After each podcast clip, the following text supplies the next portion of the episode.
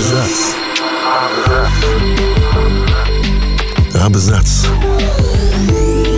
О книгах и писателях. О книгах и писателях. Всем привет, я Олег Булдаков, и сегодня я расскажу вам о том, как появилась сказка «Золотой ключик» или «Приключения Буратино». Сложилась уже целая наука, которую внук писателя, литературовед Иван Толстой, посмеиваясь, называет «буратиноведением». Поройтесь в интернете и найдете десятки научных трудов, где образ и путь деревянного героя исследуются с самых разных точек зрения. В историческом аспекте, литературоведческом, фрейдистском, длинный нос, как фаллический символ и все такое. Проводятся параллели с Христом, непорочное зачатие, воскрешение после смерти, топили да не утопили, с Лениным, вел кукольный народ к светлому будущему. Но сегодня мы решили просто вспомнить историю возникновения этой книги, которой в минувшем году исполнилось 85 лет. Выструганного из полена длинноносого мальчугана придумал итальянский писатель Карло Колоди. Он написал сказку «Приключения Пиноккио. История деревянной куклы». Алексей Толстой говорил, что прочел ее в детстве и, став взрослым, решил пересказать по-своему. Правда, литературоведы выяснили, что во времена детства Алексея Николаевича эта книга по-русски не выходила. Свой подстрочный перевод «Пиноккио» в 1922 году в Берлине Толстому предложила посмотреть Нина Петровская, сотрудница эмигрантской газеты «Накануне». Толстой тоже там работал. Собственно, он Петровскую в «Накануне» устроил – когда-то она была знаменитой окололитературной роковой дамой Серебряного века, известной романами с Константином Бальмонтом, Валерием Брюсовым, Андреем Белым, а в 1922 году стареющей, измученной жизнью женщиной. После давней неудачной попытки выброситься из окна, она тяжело хромала, боли в переломанных костях глушила морфием и алкоголем. Толстой же за границу бежал от ужасов революции и гражданской войны. Петровская уехала еще раньше, в 1911 году. Но на чужбине даже молодым и здоровым нелегко, а уж ей. Давнего приятеля Алешку Нина Ивановна просила помочь хоть с каким-то заработком. Он замолвил слово в накануне. В благодарность Петровская предложила совместный проект. Вот подстрочник Пиноккио, пусть Толстой пройдется рукой мастера и будет литературный перевод за двумя фамилиями.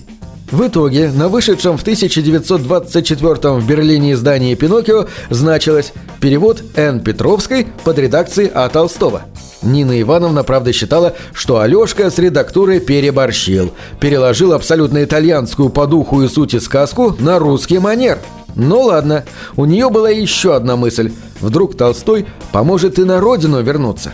Но Толстой в итоге возможность вернуться получил, а Петровская нет. Но еще лет 10 после возвращения в СССР Толстой был просто советским писателем, одним из многих, отнюдь не влиятельным. Ему надо было кормить семью. Он гнал романы, пьесы, рассказы, даже за оперные либретто брался. Талантливый литератор, профессионал высочайшего класса, мог в любом жанре из чего угодно сделать конфетку. Однако про Пиноккио не вспоминал. Сказки в СССР в 1920-е вообще были не в чести. Считалось, что они прививают людям вредную веру в чудеса и прочие глупости. А писать в стол Толстой позволить себе не мог. Но все проходит. Сменились и литературно-политические установки. Выяснилось, что хорошая детская литература очень даже нужна. В 1932 году Толстой предложил Дед Гизу того самого Пиноккио. Только рукопись вовремя не сдал. Почему? Ну, так бывает у творческого человека. Глянул на свою старую вещь свежим взглядом и увидел, как сделать интереснее. Вот и Толстой вдруг придумал, как историю деревянного мальчика закрутить совершенно по-другому. Тем не менее, аванс был взят, а работа к сроку не сдана. Толстому грозил суд. Вдобавок, его свалил инфаркт. И тогда, похоже, с подачи Самуила Маршака, главного по детской литературе в СССР, был придуман обходной маневр. Не надо суда. Автор сдаст рукопись, но чуть позже. И не Пиноккио, а другое совершенно самостоятельное произведение с другим героем, которого и зовут-то по-другому. Как? Ну, вы уже догадались. Деревянная кукла, кстати, по-итальянски звучит «Буратино». Врачи после инфаркта не разрешали Толстому вставать, и он, увлекшись, писал прямо в постели, пристроив на коленях папку. Гостям весело сообщал «Буратино – превосходный сюжет». Детям СССР очень полюбили забавные персонажи книги. Они и не подозревали, что за этими героями стоят реальные прототипы знаменитых людей того времени.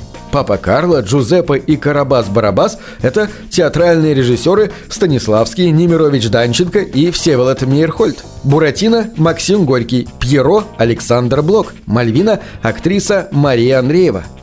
Алексей Николаевич Толстой был человеком сложным, ярким, писателем первоклассным. Что-то из созданного им носит печать тогдашней конъюнктурности, что-то, безусловно, останется в литературе навсегда. Но парадокс. Сегодня самое читаемое из его книг – это, казалось бы, второстепенный, придуманный попутно, написанный в буквальном смысле на коленке «золотой ключик». На этом все. Читайте хорошие книги.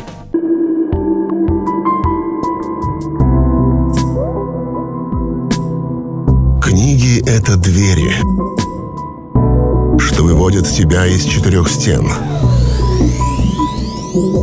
С ними ты проживаешь другие жизни, а свою умножаешь в тысячу раз. Тысячу